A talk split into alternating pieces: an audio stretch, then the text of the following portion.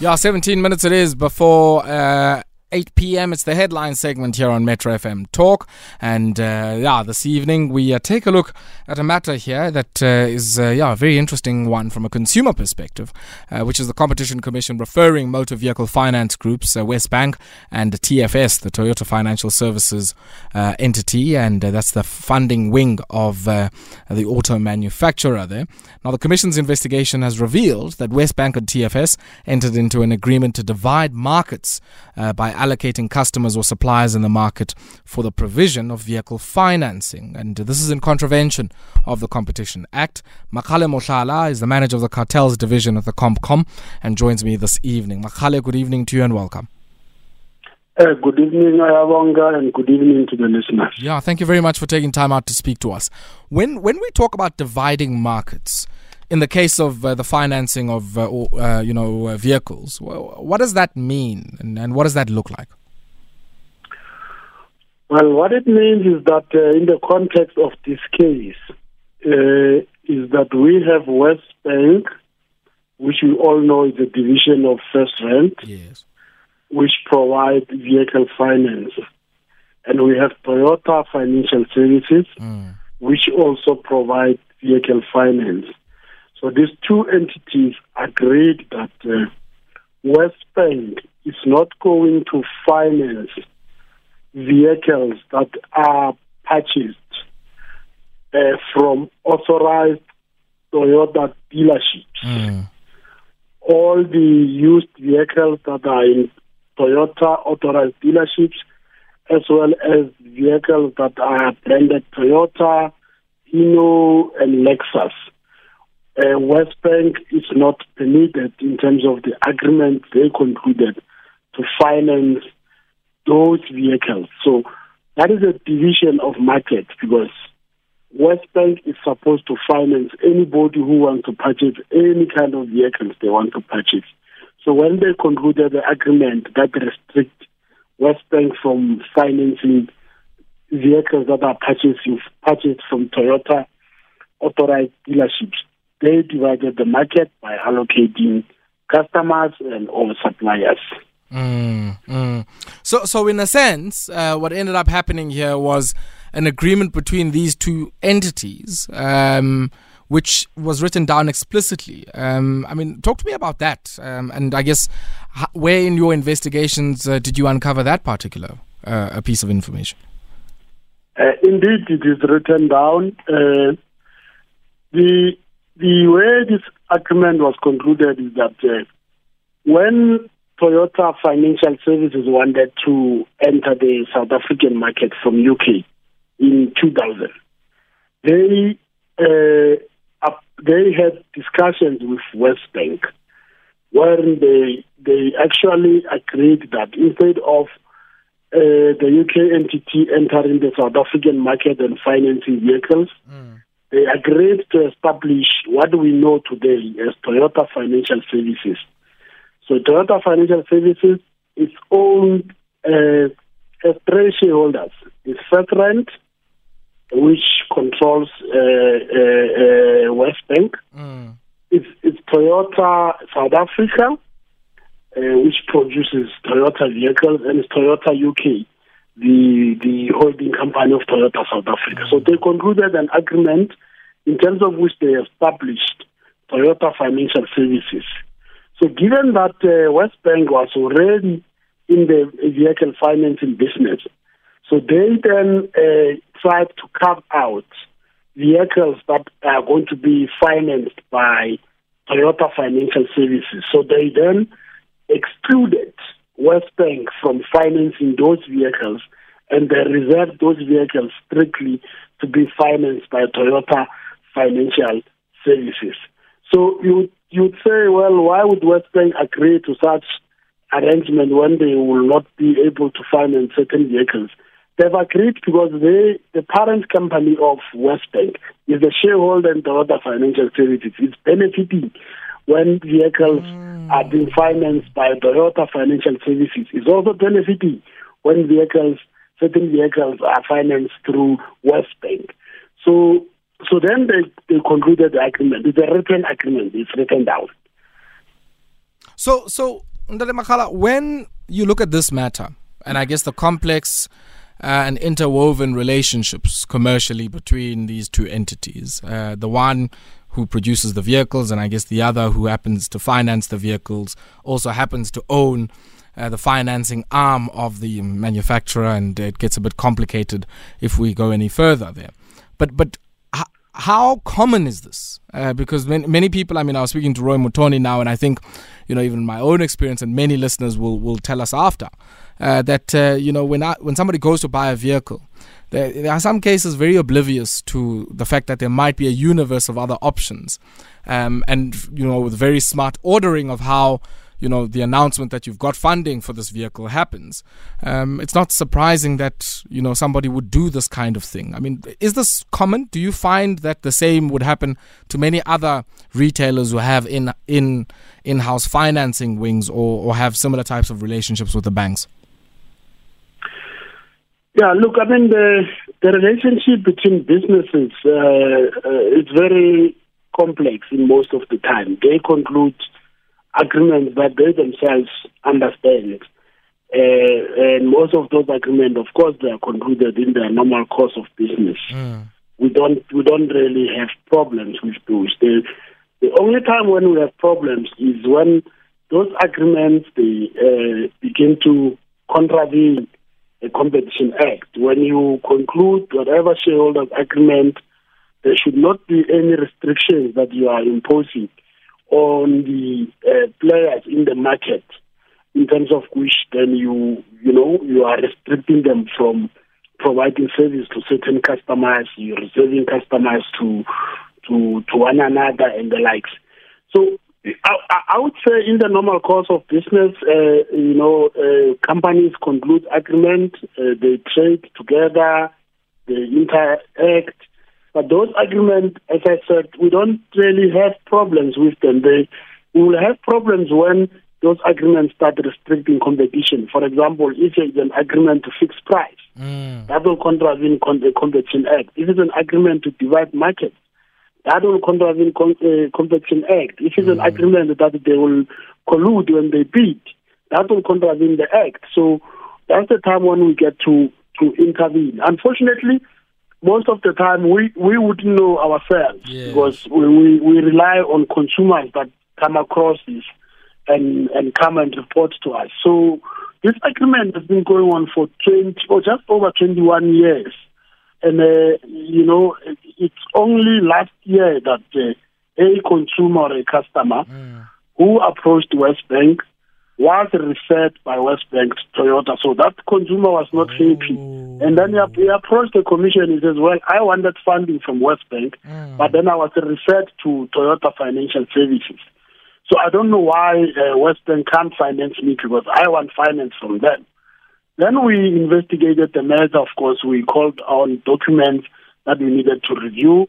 Then we came across this agreement that uh, mm. uh, has been concluded by these uh, entities. Mm, mm, mm, mm, and you're proposing to the tribunal 10% of turnover. Uh, talk to me, I guess, and just for the benefit of our listeners, of um, sort of the punitive sanctions that you, you have authority to levy here on a case like this. So, if indeed the tribunal arrives at the same conclusion that you arrive at, or, or I guess in the process more is discovered here, what is the maximum sanction uh, that um, you know these processes allow for? Yeah, however, the, the Act, the Competition Act, uh, allows us the maximum penalty that we can impose uh, to be 10% of the firm's annual turnover. So that is the highest we, we can go. It's quite, for some firms that are very big, it's quite steep penalty. But I think it's very, it's also very important to understand that this is going to be a prosecution process where we mm. are prosecuting these firms the tribunal has found them guilty, is going to invite us to motivate on the penalty. We, of course, always motivate for the highest, and at times the tribunal has is their discretion as to what penalty they will levy, taking mm. into account all aggravating factors, okay. which, among other than in this matter, that this agreement has been going on for just over 21 years. That in itself it makes it very serious because it means consumers have been robbed for far too long by these entities. And uh, I mean, this one is just something else. So, so in a sense, um, you know, these partnerships or these tie-ups, you're saying that you don't have a problem with those commercial arrangements. You have a problem with them the moment where there is express intention to allocate markets in a way that reduces competition. So if a Wesbank offering is not on offer at this particular dealership where whereas all the options should be on the table, that's when you take issue. Indeed, indeed. I mean, uh, uh, you you would imagine, uh, uh, if you are running a business, you you want to source certain products from a certain supplier. The supplier would want you to conclude an agreement with them Yes. that will regulate that relationship. So there are many other uh, agreements that uh, business people conclude, uh, which facilitate how they do business on daily basis. We would not interfere with those agreements because they they are they are not contravening the law. The moment they then uh, you know start concluding agreements that fix prices, uh, divide markets, or or or uh, bid rigging, then there's a there's a contravention of the Competition Act, and the law says when that happens, we as the Commission have to step in and prosecute that agreement. And the natural outcome of the prosecution, if firms are found guilty, like in this context, they'll have to cancel that contract, that arrangement, and then they, then we uh, Wesbank will have to start competing with uh, with uh, Toyota Financial Services. So, in other words, if you want to buy a Toyota Hilux, you're approaching Wesbank. So, Wesbank should be able to finance you. But Makgale, I mean, even if that contract is, you know, uh, made null and void, you still have the situation where FirstRand, as a competitor of Toyota Financial Services, alongside Toyota Motor Finance, holds, you know, a third piece in, uh, you know, um, in Toyota South Africa or Toyota Financial Services South Africa. So, you know, in a sense, via acquisition, they still benefit on either side. No, no, no. They will have to exit that shareholding. Oh, okay. They- They'll have to exit that shareholding because that's the root cause of all this arrangement. Is when they will conclude in that shareholders agreement. So they'll have to FirstRand will have to exit that uh, uh, shareholding arrangement. It must uh, uh, dispose of it, sell it to anybody. Uh, it can sell it to Toyota UK or Toyota South Africa. It's up to them, but they'll have to exit it so that they are no longer having interest or arrangements or uh, with Toyota, which result in in now in them aligning their interest when they were supposed to be competing. So you can't have competitors aligning themselves. You have to have competitors being, you know, bringing rivalry between themselves, not alignment. But but is yo yo yo yo. But isn't that wh- what we often see in these spaces? I mean, where somebody will say, "I am." So say there's an Ayabonga brand of a vehicle. Ayabonga Financial Services is underwritten by, you know, wh- whomever, whomever, who also happens to to extend. I mean, I think uh, I'm not sure if it's Nissan or one of the other players where, you know, you've got a relationship or the other entity has a stake in a Nissan financing unit or whatever. I mean, so, so does that mean that the precedent set here would imply that many of those who might have similar types of arrangements have to, I guess, exit those positions? I, I, I suspect where you have uh, uh, competitors or, or firms that are offering uh, potentially same services, Mm. and you find that they have concluded some arrangements. I suspect that you you would most probably come out of that investigation with a finding that have been colluding. And uh, we, we, we, we know by by actually referring and prosecuting this, we are saying that to the public that if there are other arrangements they are aware of that are are, are very suspicious, they must bring them to our attention so that we can investigate. I mean, we know that in the insurance industry there are a lot of arrangements of underwriting and uh, rewriting, reinsuring, and all this. So we are not necessarily saying those are wrong. I mean, in the insurance, you you insure, you reinsure, mm. and then you underwrite. But what we are worried about here is having competitors, especially in finance and financial intermediaries, that have some arrangement between themselves which arrangement just doesn't make sense. Sure. So we're saying that if there are those, anyone with information must feel free to approach the commission, Mm-hmm. even on an anonymous basis. We will uh, be uh, happily receive that Sure. and investigate and see what is actually going on. I mean, who would have believed that actually there is an arrangement between Toyota Financial Services and Wesbank uh, that spent uh, or was concluded in the year 2000, which is still existing today, in terms of which it restricts how they do business. So nobody actually thought of this until this particular consumer, which we applaud, came forward and said, I not I'm not happy about this. Can you please look at it? And we looked at it. We found that indeed there is a problem here. These guys have concluded an agreement that contravenes the act, and I'm sure there are a lot more of these agreements out there. We just don't. Uh, we were just not lucky enough now to be to be having them in front of us. But we hope that uh, our South African consumers they will bring them forward. Yeah, you know, I mean, I, it might I might sound like a broken record here, but I'm still at this point where I I, I have a very strong inkling that this is very common. Um, and I was talking earlier on about Nissan Finance without running the risk of you know shining a spotlight on them. But Nissan Finance says on their thing that they are a product of Wesbank. Now, now I'm not sure um, how that relationship would work. If, if it's a vertical relationship where Nissan effectively says you're going to sign a contract with us, but effectively the funding is coming from Wesbank, is that the same as what has happened here? Oh, or maybe I missed the question. You are raising a very important question. So, if Nissan Finance uh, is linked to Wesbank, Mm. then I can tell you that uh, I would I would want to look at that arrangement. I will. Well, let's I would.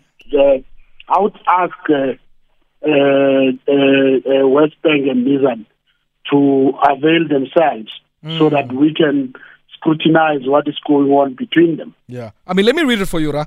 So it says Nissan Finance at the bottom, you know, they have those disclaimers there. Nissan Finance, a product of Wesbank, a division of FirstRand Bank Limited, an authorized financial services and credit provider, and they put the uh, NCR number there or something like that. Um, and my, my suspicion is that I think even in the case of Toyota, I'm not sure, uh, you know, if this indeed is the case. Uh, but if if that if that is the case, then I mean this might be more widespread than, uh, yeah, we might be able to to to know at this stage.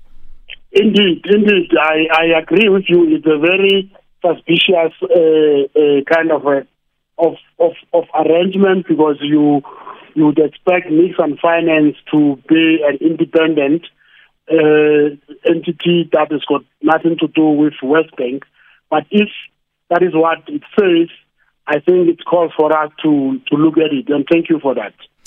Ndade Mokala, let's leave it there. Uh, as always, a pleasure catching up with you, and thank you very much. Thanks, thanks, uh, Ayabonga. Uh, uh, good night. Thank you very much for your time. Yeah.